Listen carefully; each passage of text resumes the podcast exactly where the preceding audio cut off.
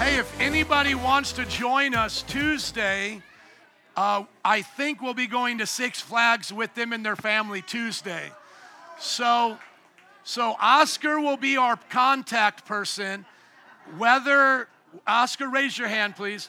Weather permitting and their schedule permitting, we may be able to have one big blowout with them at Six Flags. Our family has passes. If you guys have that or want to come, talk to Oscar and we'll let him know for sure we're going in the time that we're going because uh, it's going to be fun being with them one last time. That'll be kind of our blowout. All right, let's open up our Bibles to Matthew chapter 13, verse 24, going verse by verse through the book of Matthew. If you are new, you can go back over all of our messages. They're online, or you can join us online right now or at our app. Today, we're going to be learning about the kingdom. Somebody say, The kingdom. Thank you. The kingdom of heaven is like. Jesus says it seven times in this passage we're going to read what the kingdom of heaven is like. Do you think the kingdom of heaven is important? I hope that you do. The kingdom of heaven actually represents the kingdom of God. And when Jesus taught us to pray, which we've already gone over, the Lord's Prayer, he said, Thy kingdom come, thy will be done on earth as it is where? In heaven. So, this is what we're talking about today. We're talking about God's will being done on earth. Now it's coming by choice. You don't have to be in the kingdom if you don't want to. It's up to you by choice if you want to be in the kingdom. But like a locomotive, the kingdom is coming whether you like it or not. Choo, choo.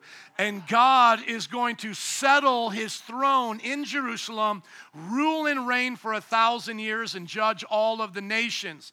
And when he comes, the battle of Armageddon uh, happens. And so it's going to be bad for those who do not want the kingdom. For those who are expecting and are excited about the kingdom, it's going to be great joy. It's going to be great happiness. So, what other people will be saying, like, oh no, oh my, we'll be shouting out, oh yes, oh yes.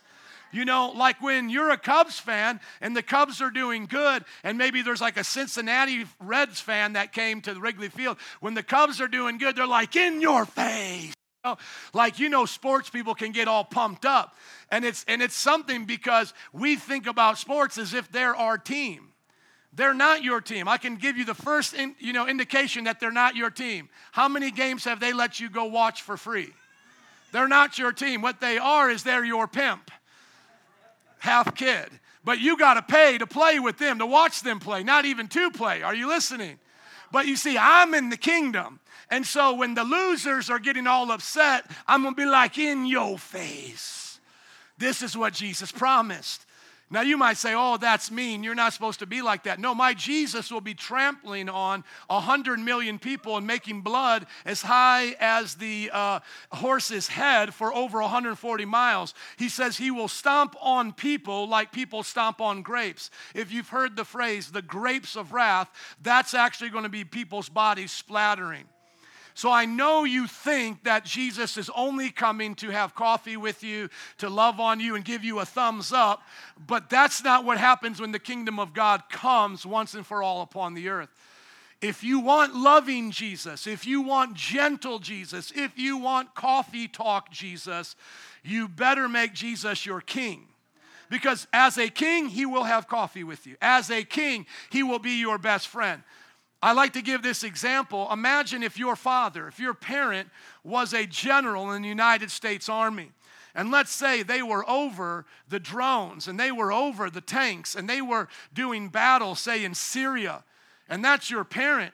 Man, you're, you're cheering for your parent. You're happy for your parent. You're excited for your parent. But the enemy, they don't like your dad. They don't like your mom. Are you guys tracking with me? Because when your mom pushes the button, things blow up. But when your mom comes home or your dad, let's say, you know, your dad or mom's the general, when they come home, what are they doing? They're drinking coffee with you. They're, they're eating cereal with you. They're hanging out with you. But what are they to the enemy? What are they to the, the people? They are a terror to the enemy. When mom comes to work, when dad comes to work, drones start dropping hellfire missiles, right? But at home, mom's pinching you on the cheek. Hey, I love you, you know. Dad's doing whatever. So my dad, listen, listen, everybody. My heavenly father, he's a king. And he made a son his king over the palace, and I'm serving that kingdom. And so I'm happy. about that day when the kingdom of heaven comes. It is so important to understand about the kingdom of heaven that that was the number one subject Jesus talked about, not only in this chapter in Matthew 13, it was the number one subject he talked about in the entire New Testament in Jesus' words, the number one repeating theme over and over and over again is the kingdom of God. As a matter of fact, when the disciples had time to ask him questions, both at the end of the gospel and beginning of Acts, the only questions that they asked him about were about the kingdom. They didn't ask him when we go to heaven, do we get to hang out with Angel Gabriel and fly around? Uh, do we get to go fishing? Uh, what's it going to be? No, no, no. It was when your kingdom comes. So I sit on your left and my brother on your right. When your kingdom comes, where's it going to be? Is it going to look like this? When your kingdom comes, what is it like? Is it now? All they talked about was his kingdom. Let me ask you something. Are you more concerned with your kingdom than you are God's kingdom? Because you've got to get a kingdom mindset to understand Jesus. Jesus was all about the kingdom. That's why he taught us to pray, His kingdom come, thy will be done on earth as it is in heaven. So many people want to die to go to heaven, to get out of this earth. Heaven wants to come to this earth. Are you understanding me? They wish they could have four more lifetimes to be there, to be right here where you're at. You're thinking, oh man, just one lifetime's enough. No, they're standing over the window seals of heaven going, come on, just let me back in the game one more time, coach. Woo! Come on, somebody. That's what it's like to live for Jesus. The Bible literally says they are standing around us uh, as a heavenly witness. Hebrews chapter 12 says we are surrounded by such a great cloud of witnesses. And the Bible says they are urging us to run our race. They wish they could come back and run again a thousand more lifetimes. So, are you just trying to get your get out of free hell card? Or do you want to stay here and see God's kingdom come? You see, we used to think uh, back in the, uh, the day that if you, you know, you died young, you know, that was a bad thing. And, and sometimes, you know, only the good die young. They would write these songs about it. But now people are taking their life so they can die young. They fear death, they fear old age. That's not what the Bible says. The Bible says they begged God, let me live to a thousand, God. Well, if you have faith like them, you might want to do it. But some of you, you're probably like, oh man, 80 years is enough. No, the Bible says they used to live hundreds of years. They were mighty men and women of God because they were about the kingdom. And that was even in the Old Testament. And it says those Old Testament saints long to see what you and I see now. Are you guys ready to learn what the kingdom of heaven is like? Amen. Let's go to chapter 13, verse 24. Jesus told them another parable. The kingdom of heaven is like a man who sowed good seed in his field, but while everyone was sleeping, his enemy came and sowed weeds among the wheat. Somebody say, weeds among the wheat. There you go, you got it, and went away. When the wheat sprouted up and formed heads, then the weeds also appeared. Verse 27. The owner's servants came and said, Sir, didn't you sow good seed in your field? Where then did the weeds come from? An enemy did this, he replied. The servants asked him, Do you want us to go and pull them up? No, he answered, because while you are pulling up the weeds, you may uproot the wheat as well. Let them both grow together until the harvest. At that time, I will tell the harvesters, First, collect the weeds, tie them in bundles to be burned, then gather the wheat and bring them into my barn. Can somebody say amen? Amen. amen. Now go to verse 31. What you're going to notice right here is that Jesus doesn't explain anything about what that just meant. If you were here last week, you understand why they're laughing. Jesus is not here to try to convince you to follow him.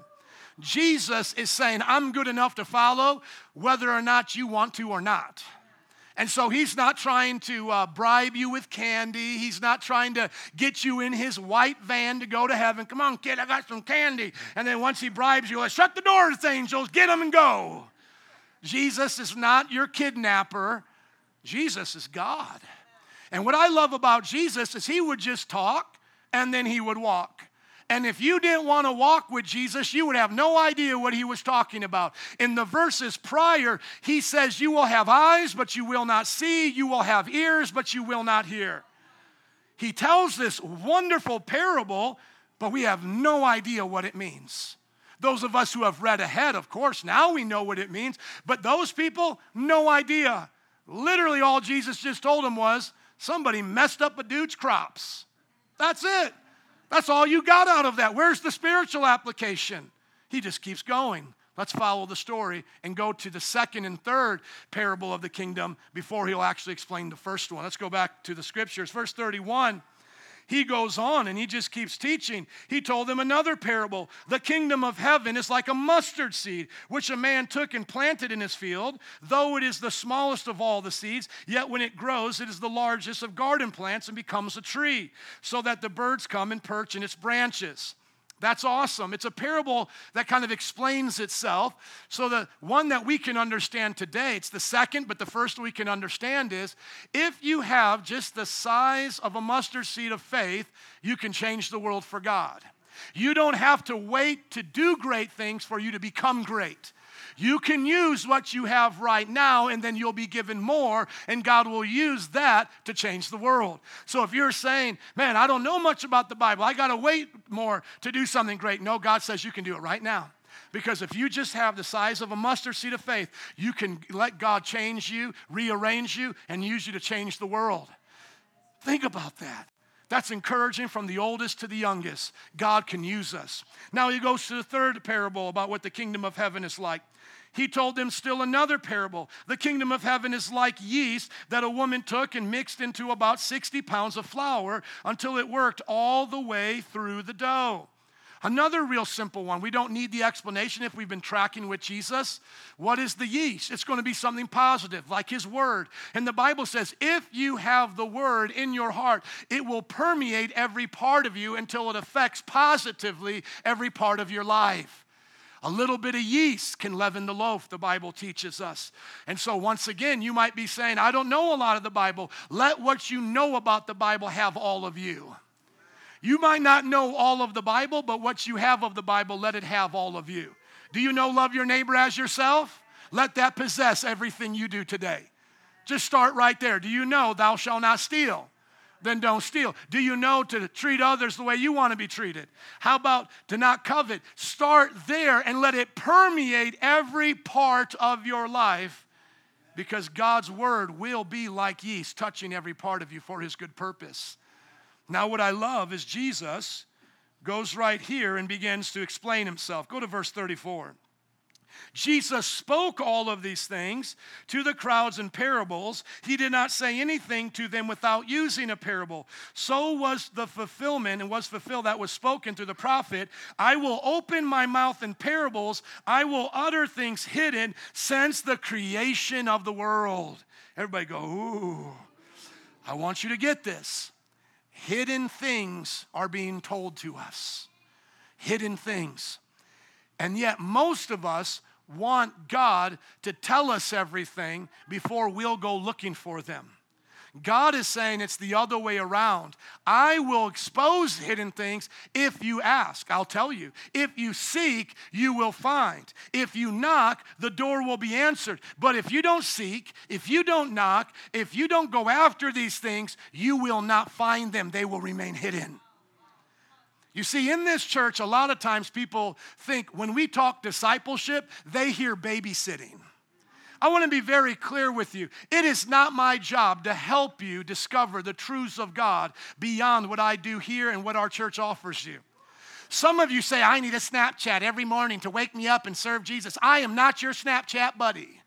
If you can't get up in the morning and open up that Bible on your own, my accountability to you is not going to change your heart. And I'm not here to be that for you. Come on, somebody. You see, if you, if you think to yourself, it's the pastor's job, it's the disciple's job to burp you, to change your diapers, to always tell you to live for Jesus, you have confused church with the nursery. There's one down the road you can sign up for. They'll change your diapers and they'll burp you, I think, for $50 a week. It might be a little more messy for them doing that for you than it is for little Timmy that's two years old. But there's places that will burp you and change you and do all of that. It's time that Christians grow up in the things of God. If you don't get it, it's because you don't want to get it. I want to help you get this because I love you. If you're out of shape, it's because you wanted to be out of shape. If you're today busted and disgusted, it's because you wanted that. Now, some people may say, well, there's situations in life you don't know about. Granted, there may be a 0.0001% chance that you, you are big boned and have a slow metabolism. Okay, that might be true. It, it might be true that somebody stole your money. Okay, that might be true. But 99.99% of all y'all are exactly where you are spiritually because that's what you want to be spiritually. You're exactly financially, physically. We are all products of our decisions yesterday. And so this church offers discipleship. But I hear people tell me all the time, well, so and so didn't call me. And then this church did this to me. Or you did this to me at, your church. And I want to ask him, what, are you two years old? Do your thumbs not work? If so and so didn't call you, why don't you call so and so? Well, Pastor wasn't there for me. Pastor wasn't there for me. Did I ever promise I would be there for you? Did I ever say I would be there at three in the morning? Man, I got people to be there for you at three in the morning. And if that's not good enough, you can boot scoot boogie on to another church. Because this is not a church of babysitting. This is not a church that's going to keep hunting you down to see if you want it. This church will let you walk away. We'll give you the gift of goodbye. Why? Because that's how Jesus said you show people whether or not you want it. Nobody has to wake me up in the morning to do my classes on doctoring, to be a doctor. Nobody gives me a Snapchat. You can do it today, Joe. Here's a scripture. And then I say, Oh, you didn't call me today. I don't feel right. You didn't give me a Snapchat. Are you listening to me? Now, some of y'all want to Snapchat each other. That's fine to encourage each other. Go ahead. But let me tell you, when you're ready to get the bobo out your mouth, I'll be here. I'm going to teach you how to cook steak. You can do bobo. That's fine. I mean, you might as well use Snapchat for something since I keep talking about it. Use it for the Bible. But some people, I'm telling you, I hear it in this church, why so and so didn't do this for me, and they stopped calling me, and my 101er didn't do it. Well, then get a new 101er. Just, yeah, they didn't, they didn't call you back. That bothered you, then go get another one. And if after that one, the pro- if it's still a problem, then the problem is you. See, we do one on one discipleship here, not one on one babysitting and diaper changing. Jesus is not walking around going, hey guys, here's a bunch of treasures. I'm just going to put it in your lap, and then I'm going to, you know, break down every single one of them, and then I'm going to, you know, make sure that you, you understand it, because if, you know, if you don't, I'm going to be here for 10 more hours. No, he says parables and starts walking. He starts walking. Do you understand that? Let's just go down to the next verse, because some of y'all don't believe me. Look at verse 36. I had to preach it before I read it, just to see if you would believe me. Then he left the crowd and went into the house. I'm done. Okay, there it is. You got it. I told you about some, uh, some yeast. I told you about some mustard seeds, and then something you have no idea what I was talking about about weeds and wheat, later gators. And he just goes into the house and starts chilling. Where, you know, where's the arroz con gandules? Let's see. Let's hang out. Now watch what happens right here. His disciples come up to him uh, Jesus, would you please explain to us the parable of the weeds in the field? Because we don't understand what in the world you were talking about back there. You see, disciples get explanations. Oh, man. I got 500 books on my Kindle because I'm reading to learn explanations. I got 1,100 books on my Logos software. When he flips that Bible and I say flip over, I've got 1,100 books on that. We've paid over $2,000 for it. I listen to between five to 10 podcasts a week, 10, 15, 20 hours of information. Y'all want to get on this level and come once a week? What are you thinking? You better put in some work. Hello? The, let me ask you a question. The person that, that that's your boss right now, the person that's your boss, they only put in an hour to do that? These people downtown, when I go to the Trump Tower and at the 100 Fort and, and, and, and eat there and get to look over the city, or I go to the Hancock or go to these different places, that's all they put into their job, a one hour a week? That, that's how you become an expert in something? That's how you get to make money and make moves? Is an hour a week? Come on, man. The kingdom of heaven is like. The kingdom of heaven is like. He's waking us up. He's waking us up to a reality that goes beyond the scope of our human limitation. And He's saying, It's that good that you better get up off your hiney and come pursue it. Because those who hunger and thirst for righteousness, they shall be filled. You'll be filled with as much righteousness as you hunger for. I have as much righteousness in my life right now that I am hungry for. I have it. There's no excuse. There is not one excuse. Now, you might say, Pastor, Shouldn't you help us and love us? Absolutely, like this. When the crowd leaves this week, you go get a hold of somebody that can be a teacher for you and ask them to explain stuff. If you're an elder or deacon in this place, would you stand up, please? You pursue them this week. Let's give it up for elders and deacons in the house. Amen. Amen. Amen. You may be seated. Thank you. You pursue them this week. You don't understand what the preacher talked about. You get so much in Jose's business that he's got to call the police and put a restraining order on you. Because you're showing up at three in the morning with your notes and with everything and you want it. Are you listening to me? I want you young ladies to pursue these women of God over here so much that they that you know they think you're crazy that they think you're a stalker, that they think uh, they're going to have another Selena uh, episode, you know? Are you guys listening to me? Because if you don't want it, you don't get it. You see, what we want in this church is the bad part about American society right now, which is we want everybody to do it for us. You see, we think because we have money and we're Americans that everybody can do something for us. It blows my mind when I know some of your jobs and I know how some of you, you know, are starting off in life, the things you spend money on because you're too lazy to do it yourself. It just blows my mind. It's like you're paying for this, you're paying for that, when you know you could do that yourself. When you could save your own money, but you're wasting it. You're living like you've made it to a certain level that you have not made it to. And that's what it's like in Christianity. You think you're to the point where you can just sit back and hit neutral and just cruise and say, well, you know, I, I, go to church, I give my tithes and offerings. Whatever's supposed to come to me, let them come to me. If they don't do it, then that's their fault. You know, I'm not going to pursue anybody. And you don't know who you are. Some of you still need to wash your own car. Some of you need to clean your own house. You can't afford a housekeeper. Are you listening to me? You need to cut your own grass. You need to put in your own work. And I'll tell you this in the kingdom, nobody arrives beyond the point of still working for Jesus. I'll, I'll say it like that. And so, this is the point where I got to be sassy with y'all because I don't know whether or not you're the crowd or the disciples. I don't know because you all look the same. I can't tell a crowd from a disciple based on your dress code or how you amen me here. The only way I know the difference as your pastor is what you pursue this week. Do you go into your word and ask for explanations from God Himself? Because we, have a, we have them here now. Do you go to the life group so you can continue to study and to grow? Do you go to your one on one discipleship, graduate into 201? Do you do those things so that you can go to a deeper level, hunger and thirst for righteousness, and live holy? That to me is something I wish everybody would do, but I can't make anybody do it. I can only do that for myself. I can't even do that for my wife.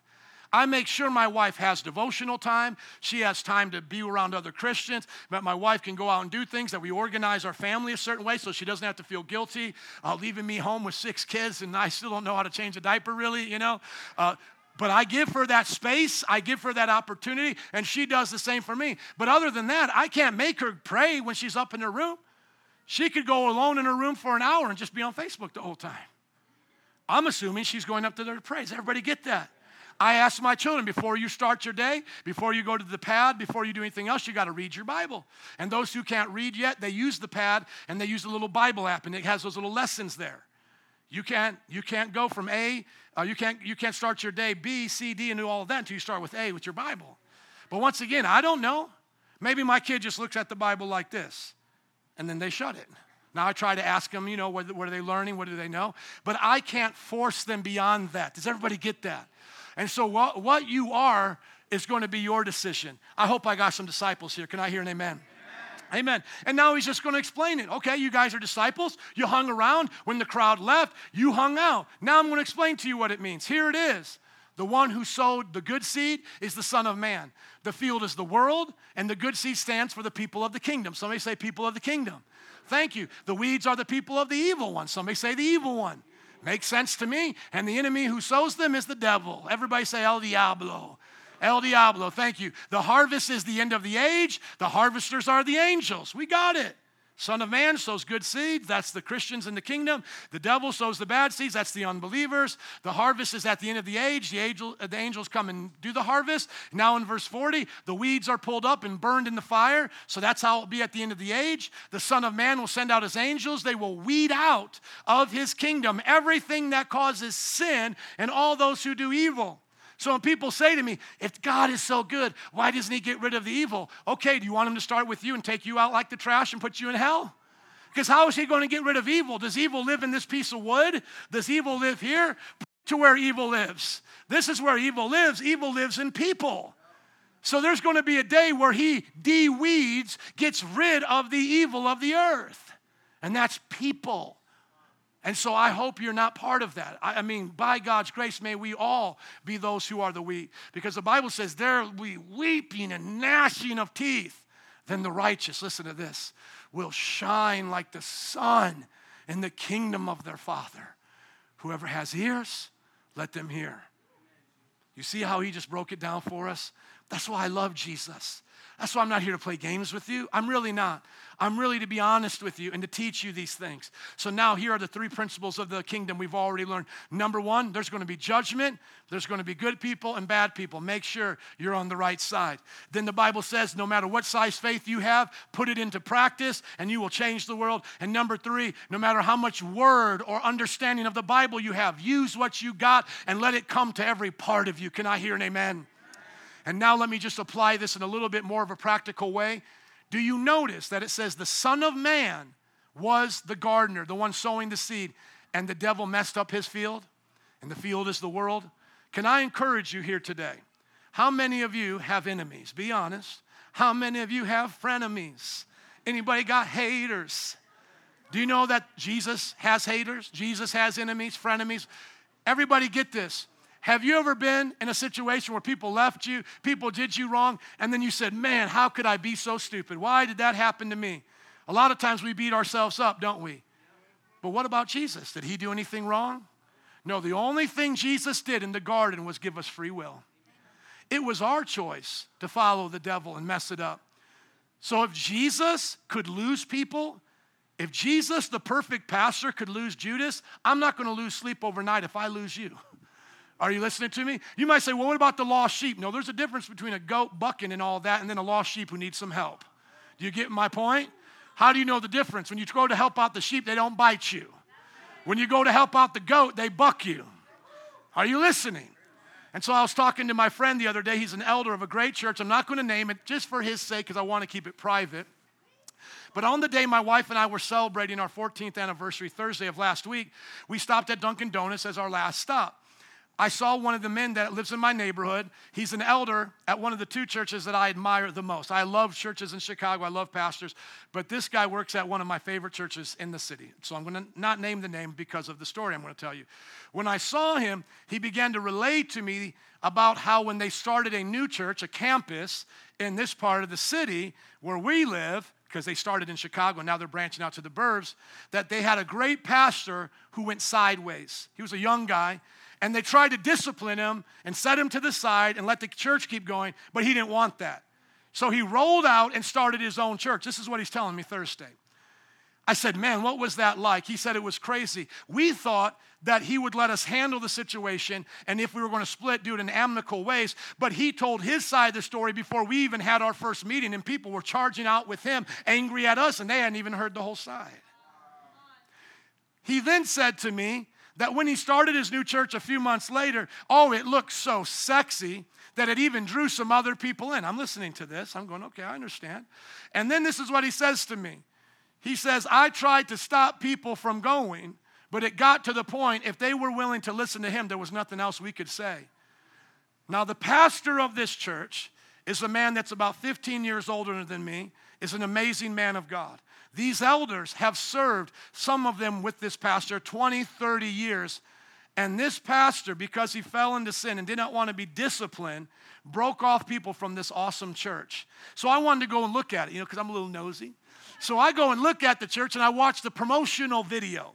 And the promotional, promotional video is just as sexy as he said. They're wearing their leather jackets and their tight pants, and he's with his wife, and he's like, this is how he starts off. If you're tired of churches judging you, if you're tired of all of the judgment church, we got a new church we're starting. Nobody's perfect here. My marriage is not even always on point. You'll fit right in. I mean, I wish I could tell you the name, put it up here, and we could all watch it to see if I'm telling you the truth.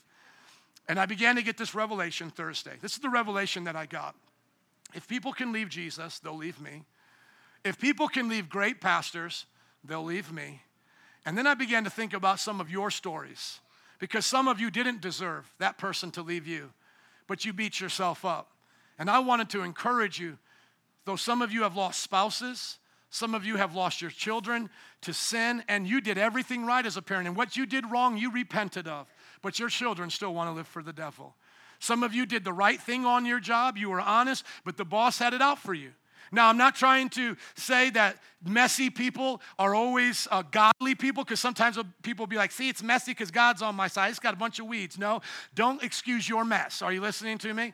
I'm not, I'm not saying God's going to bless your mess, but those of you here, I'm believing that the Holy Spirit's going to tell you the difference between you being messy and being done wrong. How many have been done wrong before? You know. How many have been messy before? You know. I mean, you know, that was my fault. I shouldn't have said that. I told the boss a little bit too much of my mind. I wish, wish I could take back some of the pieces of my mind. Right? I gave him too much. I don't have much left now. And so, so here's the deal. This is what I love about this story is that God will sort it out. God will sort out what's happened to me. God will sort out what's happened to you. God will sort out what's happened to our families when our family members have left us. God will sort out what will happen has happened in our jobs. God will sort it out. God will sort it out. And so he says, don't you try to pull it every, you know, every person out of your life because the Bible says you are to walk away from bad people. That's true. But if every time you get a little bit like, you know, they're going to do me wrong, you pull them out, you're not giving them a chance to show you maybe they're different. So you can't walk around bitter. So I've had people leave this church, so I can't now look at a visitor, somebody new, maybe like Aaron. Aaron, raise your hand. Let's give it up for Aaron coming here. He's one of our new guys. Juan Riasco brought him, your brother. So, so just because maybe before Aaron came, 10 dudes already left or whatever, I can't go to Aaron now and be like, uh, Aaron, I don't know if I can be your friend because you, you might leave me, you know. It's like you see that in the dating shows. You know, the girl sits down all she does is talk to the date about her 10 exes. You can't do that. You can't treat everybody like a weed. You can't let people's mess change your heart and stop you from being a loving person. I'm going to keep loving people. I'm going to keep believing in people. If you're a boss, keep hiring people, you know, and then if you see them, you forgive them, you don't hold it against them, and you let God sort it out because you got ears and you're listening. Amen? Praise God. Let's go to the next one. I'm free. How many of you are free? You know that was God. Some of you know situations in our church. For him that send that to me last week, that was amazing. I was like, confirmation. How many like confirmations? Amen. Look at what he, he goes on to say. You're not done about hearing the kingdom, are you? Now look at verse 44. The kingdom of heaven is like treasure hidden in a field. When a man found it, he hid it again, and then in joy, he went and sold all he had and bought that field. Now look at Jesus here. I bet you some of y'all don't get it, so I'm going to describe it to you and tell me if you get it. Imagine this. Imagine you walking through your neighborhood, Cynthia, and all of a sudden you see in somebody's front yard a little gold sticking out. And it looks like it's in the ground. And then you go there and you check it and you kind of move around some dirt and you're like, man, that's just a tip of what looks like to be a golden nugget. And you kind of move around the dirt and all of this. And maybe you can get an understanding that it's about the size of a basketball nugget of gold. Listen to what Jesus says. This would be like Cynthia covering it back up, going to the person who owns the house, going, Would you like to sell your house to me? And they go, Well, make me an offer. Well, how about a hundred thousand? And, and they say, okay, I'll take it. Boom, you buy it for a hundred thousand. And then you take that gold, which is worth millions. You see, some of y'all don't like shrewd Jesus. That's that's Jesus' plan. Do you all get that? This is what the kingdom of God is like. It's about you noticing something that somebody else didn't notice and you get paid. See, a lot of times, that's right, favor. A lot of times we think to ourselves, well, that's not fair. That's not fair. But you see, you got to understand this. How come the person who owned the field never saw that treasure? You see, what God is saying, when you snooze, you lose. if you don't use it, you lose it. You see, some of you are playing too nice with the devil. You need to start finding stuff and getting it back in Jesus' name. You need to start having authority to prosper in this world. And I'm not saying you cheat, because show me a cheat here. Show me a lie. Show me one lie here. There is no lie. It's just a man found something in somebody else's field that they had not found. And then he said, I'll buy that field. And now I'm getting rich off of it. And Jesus is saying to you, Do you know what's in your field? Because if you don't, someone else is going to get it. You see, some of you aren't singing in the band, but you got gifts of singing, and we're about ready to release an album off these songs we've been writing, you know, September, October, and you're going to wonder why. It's because you didn't use it, you lost it. Others of you are wondering why you, other people are getting promotions. Once again, I'm not talking about sneaky. I'm not talking about breaking the law. I'm just talking about there are people, and the Bible literally says this of the world. The Bible says children of darkness are wiser and shrewder than some of you are. That's why you keep getting passed up because you don't know how to find the next answer to technology or the next answer to your job. And your person is looking, your, your competition or that person on the job is looking and looking and looking until they find it. And then boom, they pass you up.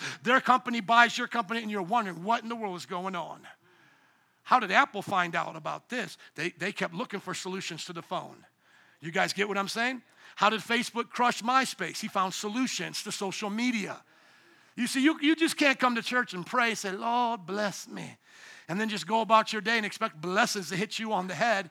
What do blessings look like? Blessings look like you finding things, finding things in life that are valuable that others are walking right by. And is that not what almost every invention is? I love watching Shark Tank, and there's the woman there that invented Spanx, and she comes on every now and as a guest. She said out of her own pantyhose, she used that to kind of put some parts together, if you know what I'm saying, ladies, what Spanx is and all that. Dude's looking at me weird right now. You'll know that when you get a wife, okay? You'll know all about Spanx. You'll know all about Spanx.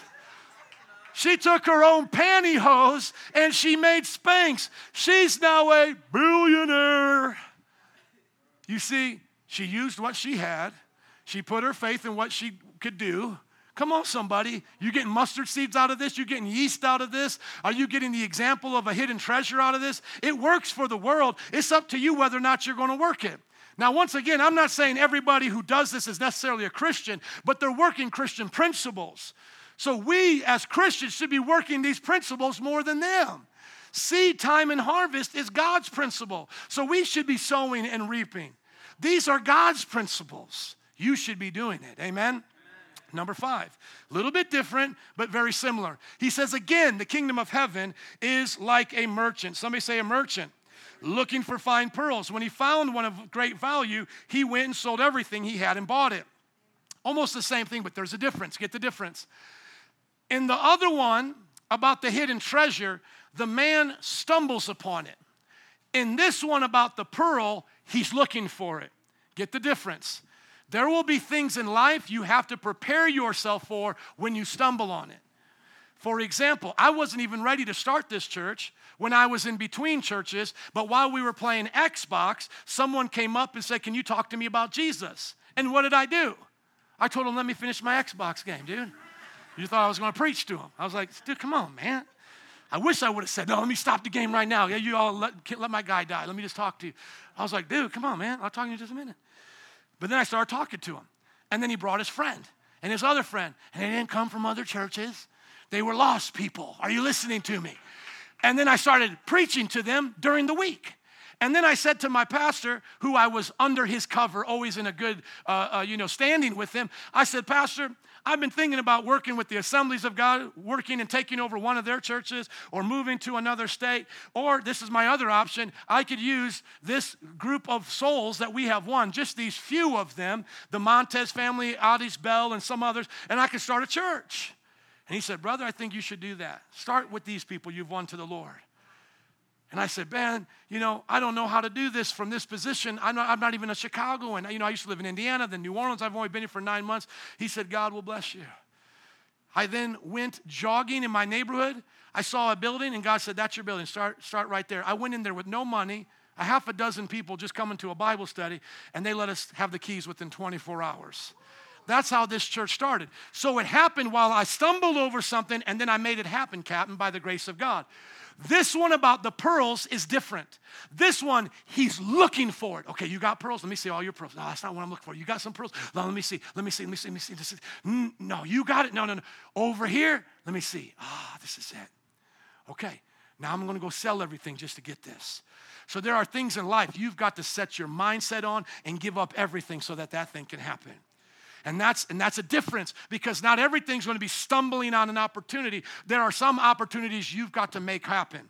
And so, like they say, if the door's closed, knock it down. This is one of those situations where you're not taking no for an answer. I'm not talking about God closing the door, I'm talking about circumstances and situations closing doors, and you're tenacious. You go after it until you find that which is of great value. And what that is like for me is this church now, as it's growing, the Bible college, we are selective in who we let in, and we're looking for the right people to start the next campus and the next thing. And to everybody else, they should, they're like, man, you've been doing this so long and you've got so many pastors, you should have so many campuses. No, no, no, no. But I'm looking for the right people at the right time of great value. I'm not just taking any old pearl that you get at Walmart and saying, this is it. I'm not selling everything for that. Does everybody get that? And so there are things in life you will stumble over and you got to be ready for opportunity. There are other things you've got to make them happen. You've got to pursue them. That's what Jesus is saying. And when it comes to the kingdom, my friends, you've got to pursue the calling that God has on your life. You've got to take serious what God has called each and every one of you to do. You can't just look at the pastor and go, Do it, pastor, do it, pastor. You literally have to put in your work. So, what is your great pearl in your family? What is your great pearl in ministry? What is your great pearl on your job? All of those places have a pearl, something valuable, and you give your life to it. Amen? Okay, number six. Once again, the kingdom of heaven is like a net that was let down into the lake and called all kinds of fish. When it was full, the fishermen pulled it up on shore. They sat down, collected the good fish in baskets, but threw the bad away. This is how it will be at the end of the age. The angels will come and separate the wicked from the righteous. Sounds familiar, right? And throw them into the blazing furnace where there will be what? Weeping and gnashing of teeth. Wow. Seems like Jesus talks about hell a lot. Two out of the seven parables about the kingdom involve hell, blazing fire, weeping, gnashing of teeth. Listen, I am not here to threaten you with hell. I'm not here to scare the hell out of you, though I think that's a funny thing to say, so you'll be ready for heaven. I am here, though, to be honest about hell. It's, it's honestly a real place people go. Our Jesus knew that place well because that's where he had already cast some of the angels. The others are, are free to roam, the devil, they're still on this earth. But some, because they were so bad in a different part of the age, which would be like Noah's time, that's a whole nother story, the Bible says those jokers got locked up and put in hell now. It's like, boom, you're going right to hell right now. Some are still allowed to roam. And if you remember when they cast, uh, when he cast out the legion of demons, they're so afraid of that place. They said, Have you come to torture us now? Don't do it. Just send, you know, don't send us that place that you've already sent our buddies. Send us into those pigs. We would rather possess pigs than to go to that place. So it's a bad place. And the Bible says, as we'll get to in Matthew 25, that it was a place prepared for the devil and his angels, not us. So, what do we get from this? Very similar to the one about weeds and wheat. There's good and bad fish. Bad fish go to hell. But what do we get here we didn't get out of the other one? Somebody say good and bad. Thank you. If you would only have the one about weeds and wheat, you might become a fatalist. Fatalists say things like this Well, God does whatever He wants, and whatever it's going to be is what it's going to be, so what can I do about it? And they may be tempted to use the parable of weeds and wheat and go, Well, if I'm a sinner, I guess I'm not God's wheat. I'm the devil's weed. I'll be going to hell then. Like as if they can't do anything about it. They're just simply a product of either God or a product of the devil. And believe it or not, I meet people like that all the time. They go, Well, I'm not interested in God, so that must mean I'm not meant to be. So if there is a hell, I'll go there. But this one, this one takes that away. Even though I don't think there's fatalism in the first one of weeds and wheat, right here we learn you can't go there on that because good and bad is determined by your behavior. Do you get it? See, the other one says it's just the good guy, you know, sowing the good seed, bad guy sowing the bad seed. But it doesn't give the necessary ingredient to what makes them good or bad. I think here we see good fish are good because they've come to the good God and been made good. Bad fish are bad because they've done something else. And understand this something else other than Jesus' way of salvation equals hell. If Jesus is not Lord of all, he's not Lord at all. So I know some people say, well, I'm not as bad as so and so, but listen, it's not you being judged according to Hitler and how better you are than Hitler. Heaven and hell is not based on if whether or not you give, you know, Mother Teresa and Mahatma Gandhi a thumbs up or every now and then help somebody across the street that needs help or whatever. What this is determined on is whether or not Jesus is Lord of all or not Lord at all. Because without Christ, no one is good. Does everybody get that? So that's how you know whether or not you're good or bad. Are you with God? So before we get to the last one, would you scroll up? Let's just review quickly. The first one we learned today about the kingdom of heaven it's like weeds and it's like wheat. The Bible says we're on God's garden, we're in His planet, and it's up to you whether or not you want to side with the evil one or side with God because there is judgment coming. The next thing that we learn is that we have faith. Everyone has faith. You have faith that that chair will hold you up. You have faith that the bridge will hold you up. You have faith that your neighbor won't stab you in the kidney right now. Everybody has a bit of faith that they live with. And the Bible says if you use that towards the kingdom of God, God will change the world through you and change you. The Bible says the kingdom of heaven is like yeast, that if you take the word, it will permeate every part of your life. The Bible then says that the kingdom of God is like a man looking for, uh, stumbling on treasure or one looking for treasure. So we have to be ready for those opportunities when they come. And then lastly, the kingdom of God is being either a good fish or a bad fish. That's how we know whether or not we're going to heaven or hell. But not based on works, just based on trusting God to make us a new creation. That's why it says in Ephesians chapter 2 verse 10, we are the workmanship of God created in Christ Jesus to do good works. Amen. And now watch the last one because it gets tied into this right here. It says, Have you understood all of these things? Jesus asked. Yes, they replied. Now, isn't that good? Jesus asked them that. I, I do care about that. I want you to understand. So he asked them, Do you get it? And that's what our mentors do. That's what I do here. I want you to get it. He said to them, Therefore, every teacher of the law has, has become a disciple. Who has become a disciple in the kingdom of heaven is like the owner of a house who brings out, his store, uh, brings out of his storeroom new treasures as well as old. Somebody say, new treasures. So, what is the kingdom of God like? It's like you going to Bill Gates' house and him saying to you, This ain't nothing. Let's go to my room. Boop, boop, boop, boop. He opens up a safe and he pulls out of the safe the greatest treasure that he doesn't show anybody. Now, watch how this goes full circle. Get it here. Who is that person? That's the one teaching the law. You are a teacher now because you know this and you have treasures to give people come on, somebody.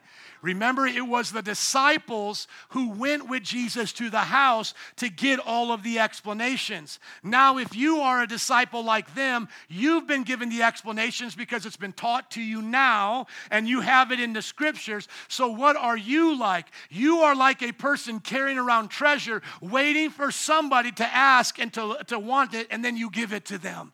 And so, what you can do is just ask your neighbor, Do you want some treasure? Do you want me to give you some treasure?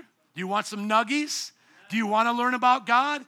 Do you want to learn about Jesus? Hey, coworker, can I take you out for lunch? I got some treasures. And then guess what? It goes to them now. It's their choice. And if they say, "Yeah, but I'm a little busy. Uh, call me at 5:05 p.m. And if you don't call me, then I got something else to do. And then this, this, and that. Then what have you just met? You've just met somebody that doesn't really want it. What you need to say to them is, "No, here's my number. Call me when you're ready." I'll be, I'll be here, but I'm to go to the next coworker now. I'm to go to the next coworker because I'm to find somebody that wants to come over and go into the storeroom and get treasures. Didn't we already learn that? Don't give to pearls and to swine what's valuable and they don't want it. Don't do that. I stand on the streets. This is one thing I want everybody to get this as Rachel comes, please. I stand on the streets and I've watched many of you kind of follow people down the street. And I used to do this too. So we're witnessing, you know, somebody walks you know, let's say they're walking this way, going, you know, going from here to there. And I've watched some of you. They come and you're like, hey, can I talk to you about Jesus? And they and they like, no. And then they start walking, right? Like past you. And then you'll start walking with them like this, you know. And I see some of you guys, you like, you'll tap them on the arm, hey, hey, you know, this and that. Let them walk by you. I've I've been doing this for years. Let me just say, let them walk by you. It's so funny. I'll stand just in one place. I'll be like, hey, man, you got time to talk about Jesus? They'll walk away. They'll keep walking. And I'll go, well, you need to repent. And then they'll say something. I go, can't hear you. Come back. Can't hear you. Because if it's not important to you, I've already showed you it's important to me. I've stood out on this corner. I've already engaged you as a stranger and got over my fear of failure and rejection and fear of public speaking. I'm already here. Now you can't take two steps or two minutes and stop right here. Let them walk. I did it at the high schools. They used to, we used to go out the truck and we would have candy and we would just try to bribe them. Everybody who gets a flyer gets a piece of candy. So we'd have the candy here, flyers there, and we, it, we almost sounded like auctioneers. Free candy, free candy, free candy, free candy. Get a flyer, get a flyer. Who wants a flyer? Flyer, flyer, flyer, flyer. Flyer, you got a flyer. Candy, candy, flyer. And then one day you can ask them, the people that were there. I got so fed up with it, I just took the candy. I felt like I was Jesus in the temple, and I just threw it against the truck. And I said, Enough of that. And I just started preaching at them. Guess what happened? We had in one week three students come from one of our high schools to church, and we never had any of them come. Give it up for Jesus. Why? Why? Because we took away the candy, and I know we all like candy. Nothing wrong with free candy, right? Uh, we, we, we took away the candy, and we just preached. And you know what started happening? They would walk up to us and they would curse us out at first. This is literally how it happened. I could tell you the story about this one young lady, but I don't have time. But I'll summarize it. They would just see us preaching, no candy, no nothing. They'd just be like, You Christians, blah, blah, blah, blah. But we would start preaching to them, talking to them. We wouldn't let them turn us off. They would talk to us vulgar. Girls would kiss in front of us. What do you think about that? And I go, Perversion. That's what it is. Doesn't impress me, though. Live for Jesus. That will impress me, right? But that's what they would do. They, teenagers, you would have thought I was, you know, at Las Vegas or something, but they were literally doing the same things I've seen on Bourbon Street, these teenagers. So one of the places we were at was Taft High School, and they would come out and they would curse at us and all of that. But then they would notice that we would come right back and we would listen and then we would preach to them. No candy, no bribe. Groups of them started looking forward to it and they would come. And then eventually the questions turned the same group. God is my witness and this brother here, am I telling the truth? And you saw all three of them come, correct? And he knows what I'm talking about because one of them came with Jackie in the car after the Friday we were evangelizing. Am I telling the truth? It went from them asking us dirty questions and all this perversion and all this weird stuff and to them asking genuine questions to literally the last week we were there we brought them pizza to surprise them because we just wanted to bless them. They came on their own sat on the grass and were just ready for us to do our thing. They literally by god's grace by god's grace they literally got to the point where they said, These guys love us. We've given them every tough question. We've yelled at them. We've put them down. We've told them everything Hillary Clinton told us to believe. Uh, we've tried it. We've tried it, and it didn't work, and yet they keep loving us. And as a grand finale, as I said, Jackie took one of the girls with her, got permission from the parent. Now, watch this. Here's, here's where it gets even better for me as a pastor brought her to the youth group, but youth group doesn't start till seven. They got done at four, whenever the school thing was done out there. I'm on my way out to go do something else. I see Jackie walking with the girl doing evangelism. Why is that normal for when some people, even here in this church, wouldn't even go out doing evangelism?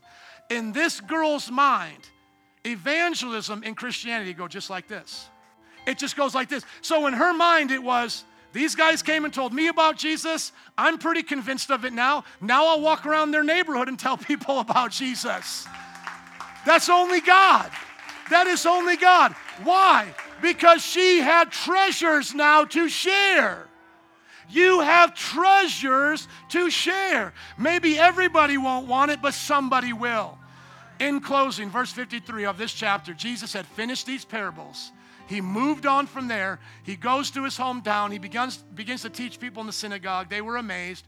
Where did this man get this wisdom and these miracle, miraculous powers from? They asked. Isn't this the carpenter's son? Isn't his mother's name Mary and aren't his brothers James, Joseph, Simon, and Judas? By the way, Mary didn't stay a perpetual virgin. Here's the proof the, a virgin. Uh, and James and Jude wrote two books of our New Testament. Aren't all his sisters with us? So he had brothers and sisters. Where then did this man get all these things? What, what happened to him, basically? This is his hometown. They're asking. Look at verse 57, though. And then they took offense at him. It's almost like it doesn't fit, right? It's like he goes to his hometown. They know who his mom is. They know his brothers and sisters are. They see his wisdom. They see his miraculous power. And then they get offended. Doesn't even fit, but you got to understand it. Think about it.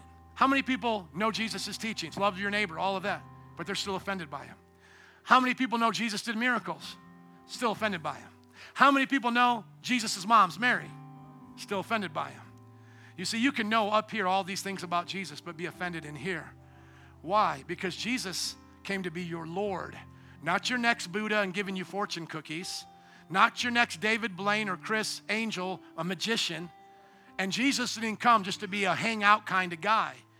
Jesus has that to offer. God has miracles. God has wisdom. God has family. God has community. But you will still get offended at him if you don't know what he's about. Because what is he about? All the things he just taught you. His kingdom, and if you're not in it, you're going to hell. See, that's still offensive to people. And then Jesus pops off and says, Hey, a prophet is not without honor except in his own hometown, in his own home. Can I encourage you with this before we go? Some of you will have enemies of your own house, your own closest friends, because they won't like that now you follow Jesus. They're cool with you having wisdom. They like it that you can do good stuff. They'll be cool if you pray for them when they're sick to believe God for a miracle. And they might even like your family. I have people tell me, Joe, I love your family. I love how you are. But the way you believe, that offends me so much. Why? Because they don't understand who I am because now I'm serving the one that they used to get offended by Jesus. So it's like if they didn't like Jesus, they're not going to like you. They're not going to like me. Let me come on, let me make it personal. If my sister's going to still be an alcoholic, known about Jesus as long as I have, she's not going to like me getting in her business about her being an alcoholic. I'll be without honor with her. And so you can't get upset if people around you don't get you. They did not get Jesus. You see, you're here clapping. You're like, man, I got this by God's grace. I want to live this out. But there's literally people around Jesus going, man, I don't care who you are. I know your past. You're just a dumb carpenter. You don't have the right now to tell me how to live, no matter how many miracles you do. And people will bring up your past. The moment you start talking about things about God, they'll say, I liked it better when you cussed. I don't like it when you preach. I liked it better when you got drunk. I don't like it when you tell me I'm drunk. I liked it better when you slept around. I don't like you as a born again virgin. Why? Because they want to stay in their sin. Now, you want to see one of the saddest verses of the Bible? Go to verse 58. And he did not do many miracles there because of their lack of faith. Do you know that you and I can stop God doing things in our lives? It's not that we're more powerful, we're beating him in arm wrestling, but go back to the beginning when we talked about free will. That's that thing he gave us. He will not violate that free will. He will let you go to hell. He will let you break his heart. He will let you cheat on him if you want with the devil. And the Bible says he could not do many miracles here not, uh, at that place. And I want to ask you here today are you letting God do miracles in your life? Or are you just saying, I'm done with this Jesus stuff? You know what? Who cares? I'm going to go do this another way. Because then, let me tell you something. You can't blame Jesus. That's your fault. These people could cannot blame Jesus and be like, well, I guess Jesus is not that much of a miracle worker because he didn't do it here. No, why did he not do miracles there? Because they did not believe. And I say this in all grace and humility because I know many of us have different paths we walk on and nobody's journey is alike, but I just have to say this. Some of you are jealous of what your other brother or sister or Christian has in this place, and you're jealous of it. And let me tell you something you shouldn't hate, you should celebrate. Because if God did it for them, God's going to do it for you. And you need to stop making excuses and say, but this, but this, but this, but this. You know, a lot of times I even talk to preachers and they always want to put each other down to make each other look better. And I say, you know what? Why can't we just bless what God is doing? Why do we always got to try to put the other one down to make ourselves look better? I understand sin, I understand that, but why can't we just celebrate? So some of you are single and you are ready to mingle and you're like in the 10th wedding, you're still the bridesmaid, but somebody younger you is getting married. Hey, if God did it for them, he'll do it for you. Keep your faith and you'll get your miracle. Amen. Dude, I was literally single. I was the last one out of all of my friends. I was the last one. But I held on to faith. Amen. I had to wait eight years from 18 to 26. And that's a long time as a Christian.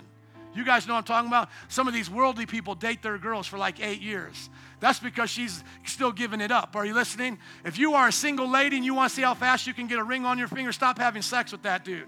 Say, we're not having sex until we get married. You'll watch him go down on one knee, pull out he'll pull out something out of his pocket. He'll say, Here you go. Will you marry me? And if he won't and he leaves, then you weren't ever supposed to be with him anyway. Hey, come on, somebody. But here's the thing miracles, miracles are happening. When, when I see in my life, everybody be honest with yourselves, when you and I see in our lives a lack of miracles, do we blame others or do we check our hearts? I check my heart. Amen. Let's give it up for Jesus. Will you stand up? Come on. Amen. Band and altar workers, would you come? Thank you for your patience today. Oh, let's pray. Father, I ask that your kingdom will come, your will to be done on our in our lives as it is in heaven. How many of you need to apply that to your life? Just talk to the Lord right now. There were seven points, if not more today. Jesus, we ask for the kingdom of God to come, the kingdom of heaven. God, weed out the things in our lives that don't belong. Give us patience to wait for the things to get weeded out if they're not already coming out. Lord, help us to let your word meet every part of our life. Help us to use whatever we have for your glory. We're going to close out in prayer because I know I've gone long. And those who want to stay and receive prayer, whether it's to come to Jesus for the first time, or to give your life fully to Him, or just to pursue some leaders that you want to pray for you, these altars will be open. Because I believe today that we could see our world changed, one person at a time, as each one get the kingdom of God. Oh, let me just say this before we go. I'm in a chatty mood, a little chatty Kathy today. Let me just say this It came into my mind the moment I said that one person at a time. Get this. We were on Devon Avenue yesterday preaching, almost entirely Muslim, okay? A little bit of Hindu, but a lot of Muslims out there. We had to find a place to park, so we ended up parking right in front of an Islamic bookstore. So, literally, Islamic bookstore. We're parked there preaching. Not a big crowd, though. At some point, a little, like, I don't even know what to call him, a little wannabe millennial hipster comes up, and all he wants to do is argue with me about whether or not it's kind and considerate to be out there preaching. I get into this long argument with him. Watch this. I get into this long argument with him. I'm trying to tell him that First Amendment's a good thing and all this stuff, whatever. Watch this. He's accusing us of being racist, you white Christians, even though we're not white, we had Latinos with us and all this, you know poor Latinos always being called white. You know, some of you, some of you, I guess, are a little darker. You know how that can be. You know, I always give you guys a run for the money because I want to be darker. That's another conversation with my gente. But anyways, um, so he just points to some Indian dude, and he's like, "Well, doesn't it bother you? Doesn't it bother you?" Guess what? That guy was a Christian. He had been stopping to listen to us. And the guy goes, he's from India, strong accent, much older. This was like a, you know, like I said, like a little hipster guy. And he's like, no, it doesn't bother me. This is wonderful. It's beautiful. This guy tried to discourage us. We kept going. We go to the next location because we can get a better parking spot. The moment I go out there, store a store owner, I wish I knew the name so we could promote it, comes out. He's a Christian, a salon, thank you. He's a Christian businessman. Comes right out to me, shakes my hand. Christian businessman. Then, while we're out there, two Moody students, one, both of them from India. One of them, his dad was a witch doctor, got saved by seeing a vision of Jesus, then got kicked out of his family's house because he was like 20 something years old, living at home as a witch doctor, I guess, and then became a Christian. This guy came to Moody Bible College. The store shuts down. He had his daughter with she starts singing Amazing Grace with Samantha's daughter. We had a crowd of about 10 Christians from Southeast Asia causing the Muslims to stop and the Hindus and brought to us more people than we had ever talked to. And this dude was trying to say, this is what he was basically saying keep your treasure to yourself. Keep your treasure to yourself. My friends, listen to me. Do not keep your treasure to yourself. There are people out there waiting for it. And you may go through some hardships, but you will see people want this treasure because the greatest thing you can know and share is the kingdom of heaven. Amen? Let's give it up for Jesus. God bless you. Go in peace. Share the kingdom. We love you. Band, let's start to worship.